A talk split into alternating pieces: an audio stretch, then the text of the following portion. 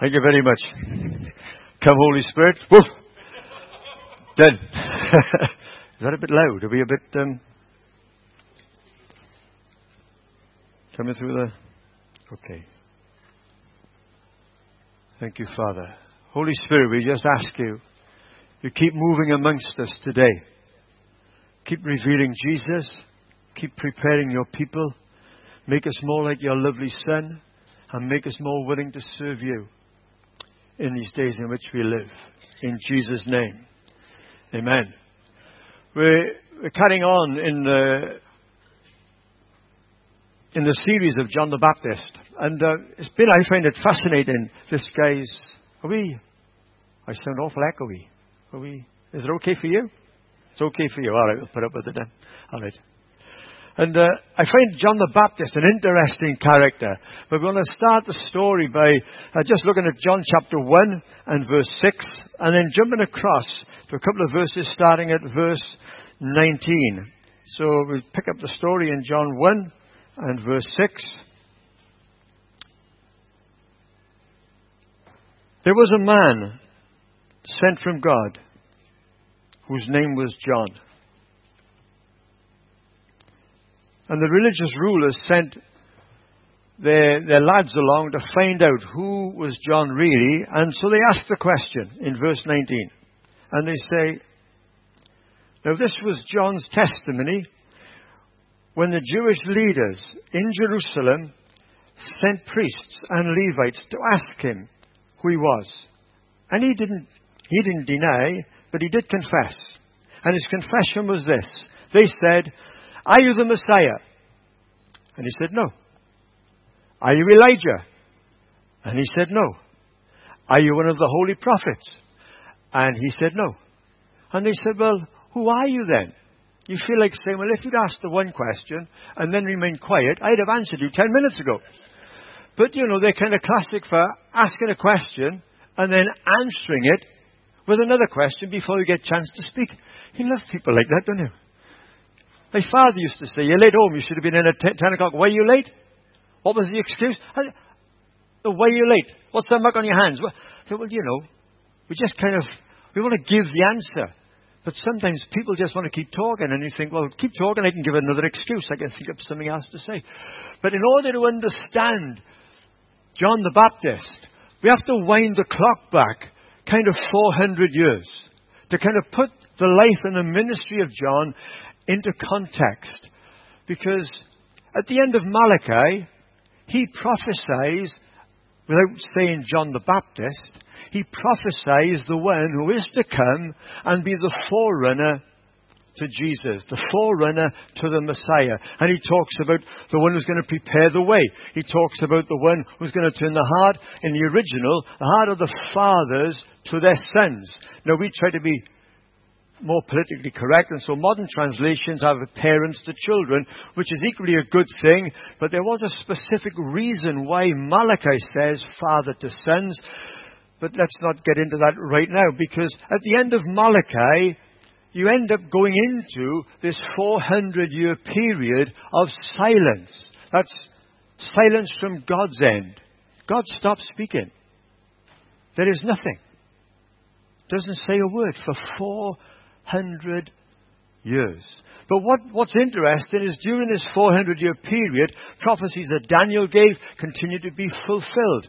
So the Persian Empire are in power. The Persians are replaced by the Greeks, and the Greeks are replaced by the Romans. But when the Greeks are in power, one of the things they did with all their fancy philosophies and stuff, they took the Old Testament that was written in Hebrew and they translated it into Greek. Now, this period of 400 years is known as the intertestamental period. That is the longest word you're going to get this morning. Because it's too tongue tie-ins. So it's the intertestamental period, this 400 years, and the Greeks take the Old Testament and they translate it into Greek. That's because they can't speak Welsh. And they, Thank you very much. I'm glad you're awake over there. So they put it into Greek, which is a blessing to the church when the Gentiles get born again and Greeks like Stephen get saved and suddenly they got a version of the Old Testament that makes sense to them. So God can do whatever He likes. He can manipulate nations to do His will. But they get replaced by the Romans, and the Romans produce straight roads, or straighter roads. They, they produce a postal service stroke courier service, which is really useful. They introduce laws that the church benefits from, and they introduce taxation under Caesar Augustus. And you think, that's incredible. And suddenly, the early church is able to send letters across Europe a lot quicker than had the Romans not been in power. They're able to, they're able to communicate a lot easier. It was for Rome's benefit originally, but the Romans didn't have a clue about the church. But God knows. God is aware of the affairs of men even when he remains silent. It's really interesting. And so they come to power, and now there's law about, oh, you have to go back to your hometown to be taxed. And so Mary and Joseph have to go to Bethlehem, which is not to fulfill the law that Caesar Augustus has put into place, even though they are honouring it, is to fulfill a word that God had hundreds of years earlier through Isaiah. Isn't it amazing? So God is silent, the nations carry on as if God's not there, and God keeps moving nations around like little tiny pawns on a miniature travel chess set. You're kind of, the psalmist, or the, Isaiah says, you're like the drops from a bucket. That's a, a, bucket full of water and the spillage just falling on the ground as you're carrying it along. That's what the nations are like to God. You know, we panic over the President of America. What kind of comment is he going to say next? He's as much God's man for the hour as Caesar Augustus was in his day. But it doesn't make him any more righteous. It just means he's a pawn in God's hands. And so Zechariah, if you go to Luke chapters 1, 2 and 3, Zechariah is coming to the end of this 400 year period. And at the tail end of the 400 year period, the Pharisees come to prominence. The Sadducees come to prominence. And the Sadducees are aristocratic and they're wealthy and they're very legalistic. The, the, the Pharisees are very conservative and they had more laws and more rules and regulations in order to fleece the people and make themselves rich and famous. And some things never change. The Sadducees are liberal, the Pharisees are conservative. They're all living on the backs of everybody else. And suddenly Israel is caught up in a very religious, legalistic world. They're not into idol worship at this point. They're just very religious and very legalistic. And one day, Zechariah, who is the priest, is on duty. It's his turn on the rota. And he's in the, he's in the temple. And he's serving. And he's offering up incense. And the people are outside praying. Be careful when you're on the rota next. You might be on kids' rota. You might be on children's rota. Here's a good reason to be on a rota. You might be on the youth rota. You might be on a student's rota. You could be on, you could be on uh, the stewarding rota. You could be on coffee. You could be on welcome. You could be on car park. Get ready. If you're serving well, you may just have a visitation. Get ready. This is a season of preparation for whatever God is going to do next. We need to be ready for whatever that may look like. But Zechariah is, is in the temple and he's offering up incense. And suddenly, to the right hand, I don't know why it's the right hand side of the altar, but it's written, Luke's got it there. To the right hand side of the altar, there's this angel. Well, Zechariah knows about angels because they're in the Old Testament. But he's never had a visitation of his own. God's not spoken for 400 years. It's all in a book. It's kind of, it's theory to him. But suddenly, there's this angel, and he's terrified. And the angel, yeah, they always start the same way, don't they? Fear not. Think, I'm terrified, like, I mean, who are you? Where did you come from? You're not allowed in here.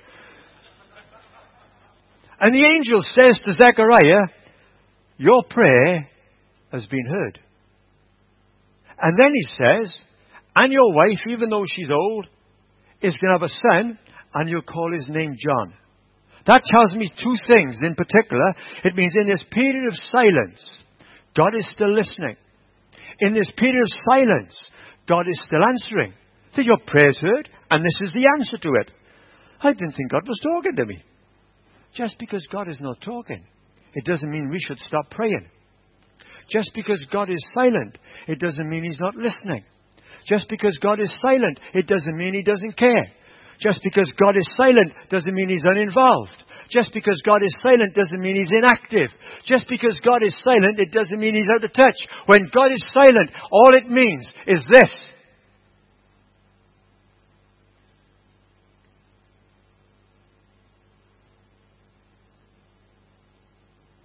God is silent. That's all it means. That's it. Silence. But suddenly, while he's offering up incense, heaven touches earth. We've had it in the prophecy this morning. Get ready. Heaven touches earth. There's an angel come from the presence of God, looks at, looks at Zechariah and says, Hey, you're going to be a father. And your wife Elizabeth, she's going to have a baby. Well, really, it's going to be a son. You're going to call him John. Yeah, have you seen my wife? She's really, really old. I mean, she's past it. And because of his unbelief, the, the period of silence is extended by nine months because he has struck them.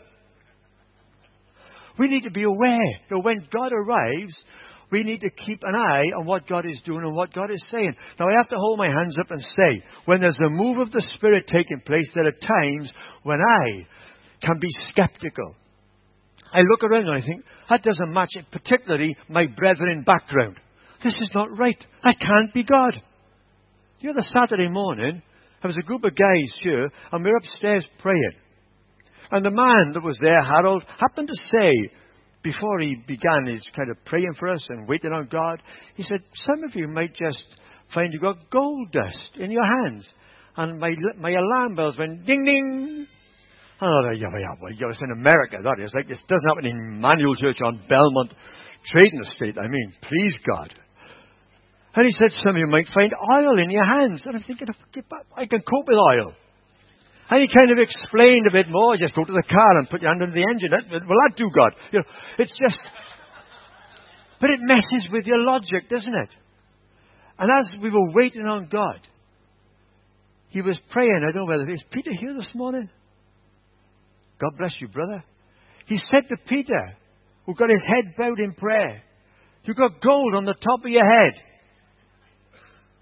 And a few guys went across, and I looked from where I was sitting, and I thought, that's not sweat glistening in the light. That's weird. That's kind of, I haven't got chapter and verse for that, I'm sorry. It kind of doesn't, ma- doesn't mix with my theology and it doesn't meet my, my criteria what God should do. But a little bit later on, when Elizabeth is six months pregnant, the angel goes to Mary and she says, in answer to fear not, etc., according to your word, be it unto me. How can this be? with God. All things are possible. And if it's dust and God wants to demonstrate His love through you and go dust on your fingertips, your hand or your head, or oil, let God do what God wants to do. Let's just, let's not be empty headed. Let's be incredibly wise, but let's be open to what God wants to do. Because that's the period of preparation. And the angel appears. Heaven touches earth. Comes to Mary, a teenager, and she says, According to your word be it unto me. And she gets a seed in her womb, and the impact on the world is phenomenal. Let's not despise the day of small things. Because what God can do is awesome. The time comes, they go to Bethlehem, and she's giving birth and keeping watch over their flocks by night.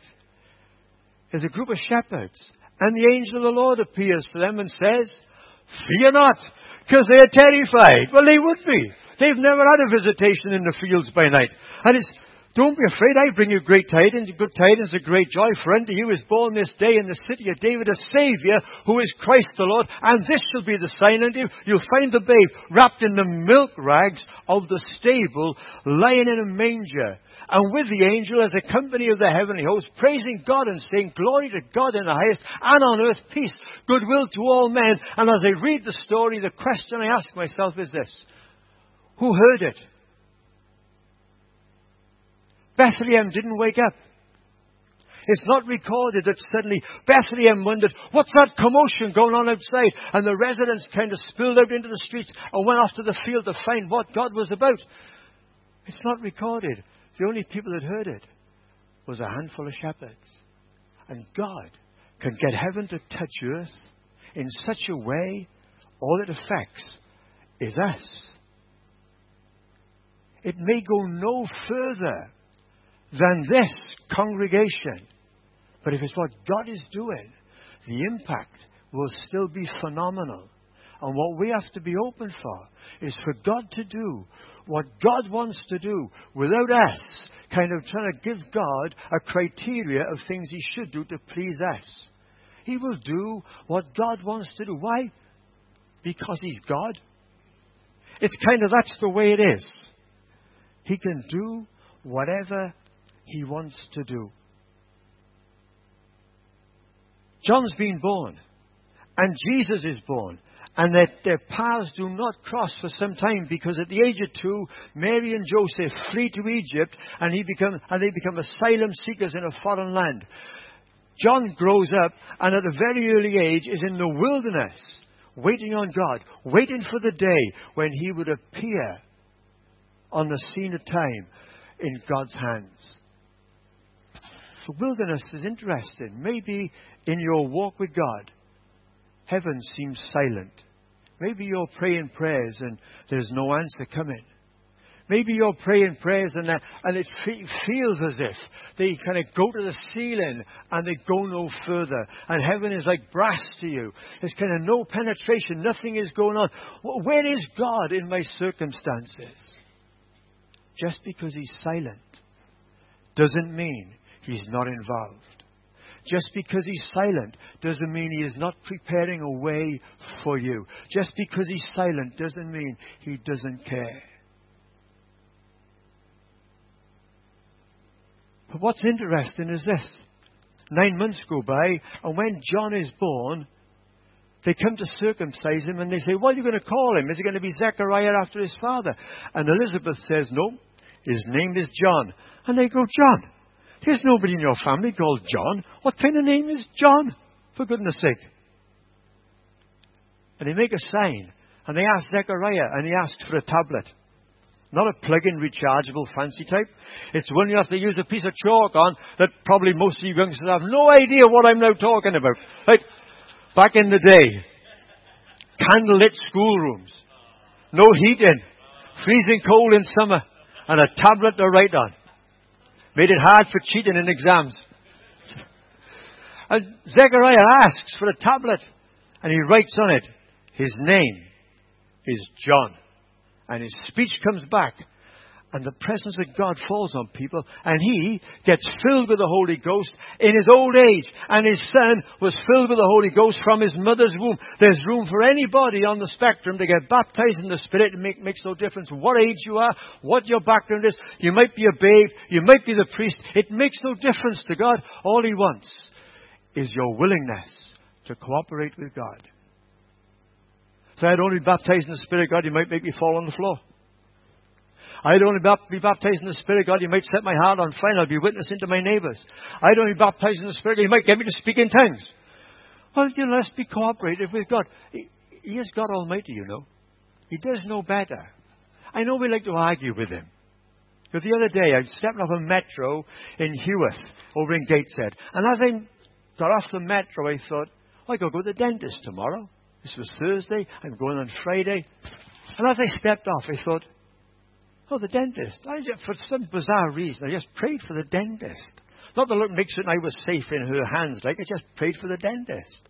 And as I was praying for the dentist, the Holy Spirit whispered to me and said, When you see her, just tell her that Jesus loves her. Now, she's a Hindu.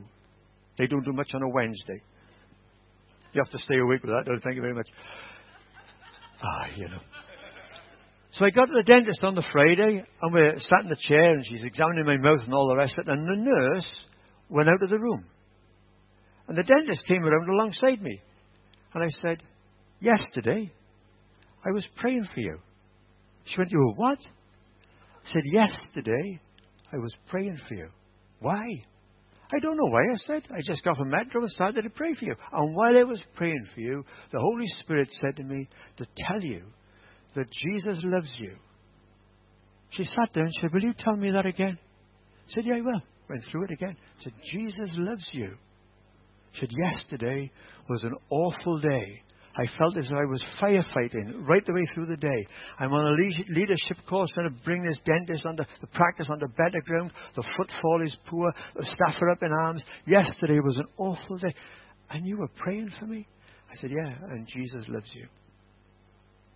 You just never know where the link in the chain will come to an end, and suddenly God will invade her life and, and heaven will touch earth inside her and she'll get born again.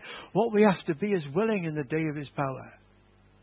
But Zechariah prophesies over his son, and the prophecy is a mixture of Malachi and, and Isaiah. And he kind of gets this incredible prophecy over his son. But the son grows up in wisdom and is strong in spirit and he goes to the wilderness. And while he's in the wilderness, well, he's an interesting character as John the Baptist. Um, but if you can be successful in your wilderness, you'll find you'll be successful in God anywhere. You see, his, his audience is incredibly fascinating. Now, he eats wild honey. That means there has to be some bees somewhere because they kind of you don't get honey for no other reason, like. So his audience is bees, a decrease in number of locusts, because he's eating them morning, noon, and night, and a dead camel which he has skinned and clothed himself with. I mean, it's not a bad audience, really. Like, if you can be successful with that kind of congregation, you're going to fly when God arrives. But Luke tells us in chapter 3 that in the year in the 15th year, when Tiberius was Caesar, and Pontius Pilate was governor of Judea, and Herod was, Herod was tetrarch of Galilee, and Philip was tetrarch of Iturea and Trachonitis, and Lysanias was tetrarch of Abilene. Annas was high priest along with Caiaphas. You've got pomp and ceremony, you've got royalty and regal stuff, you've got political power, you've got high priests and religious rulers, all there, all doing their stuff, all strutting their stuff, and the word of God, it says, comes to John. So, why God? Why, why do you bypass? Because that's God. And what God is looking for amongst us is a people that are willing to hear what He has to say to our generation. Where you work, where you live, the people who cross your path that you may not know. God is looking for a people that will just tune in and hear His word and pass it on even when we don't fully understand what it is we're passing on. It's not up to us to understand often the ins and outs of what God gives us to say. What we're looking for is a people that are willing in the day of his power. And John comes along, and his message is incredibly simple. It's repent, for the kingdom of heaven is at hand. What's he asking the people to repent from? Legalism, particularly? Religiosity? Because they're steeped in it. It's just where they're, they're not into idol worship. They're just under the, under the yoke of the Pharisees that want to put more and more laws as if there's not enough in Numbers and Leviticus. They've added to it over and above. You think, what is wrong with you people? But you know, that's exactly what happens when the first rule with a consequence was broken. God says to Adam, see that, see that tree? Tree of knowledge of good and evil. Don't eat of it. The day you eat, you'll die. That's all the rules he's got in the garden, and that's a consequence. But the moment it's broken, we have to have more rules to understand the rule that's broken, and then we have to have a footnote to the rule that we've made, and a bylaw to add to the footnote with the rule that, and before you know where you are, you can't keep anything, can you? I think, Adam, why? But suddenly, heaven touches earth. And John comes out of the wilderness, preaching a message of repentance Scholars believe he had a revelation from God on baptism because it's not an Old Testament concept. It's a public, physical act where I am saying to the world, I am turning my back on the way I live. And their sins are washed away in the River Jordan. And then Jesus comes along and Jesus steps into the River Jordan, identifying himself at the start of his ministry with their sin he who knew no sin, identifying with their sin. And then the Spirit of God descends on him and takes him into the wilderness for 40 days. I wonder if you were at the bank and you watched what was going on. Did you see a week later, You know that guy that John baptized? Said the Lamb of God takes away the sin. I wonder where he's gone. What's happened to him? Is God silent again? Yeah, but he is preparing his son for what is to come. Let's not despise silence from God. It's tough, right? Many of you know I've troubled my eyesight for a long time. And I wanted God to say something to me. And He didn't. And I found that really, really difficult. But you know, when God is not speaking, it doesn't mean we stop trusting. And that's the trap. If I don't hear from God, I can't have faith. If I can't have faith, I don't know what to do. And before we know where we are, we get blown off course. Maybe that's just where you feel you're at right now. Blown off course. Because God's not speaking. Just because He's silent doesn't mean He's not listening. Just because He's silent, we should keep praying. Just because He's silent, we should keep communicating with God. Keep pouring out your heart. But I do believe that God wants to do some specific things this morning. Now, I know to have two groups, one over there and one over there later on. So, need to manage this well.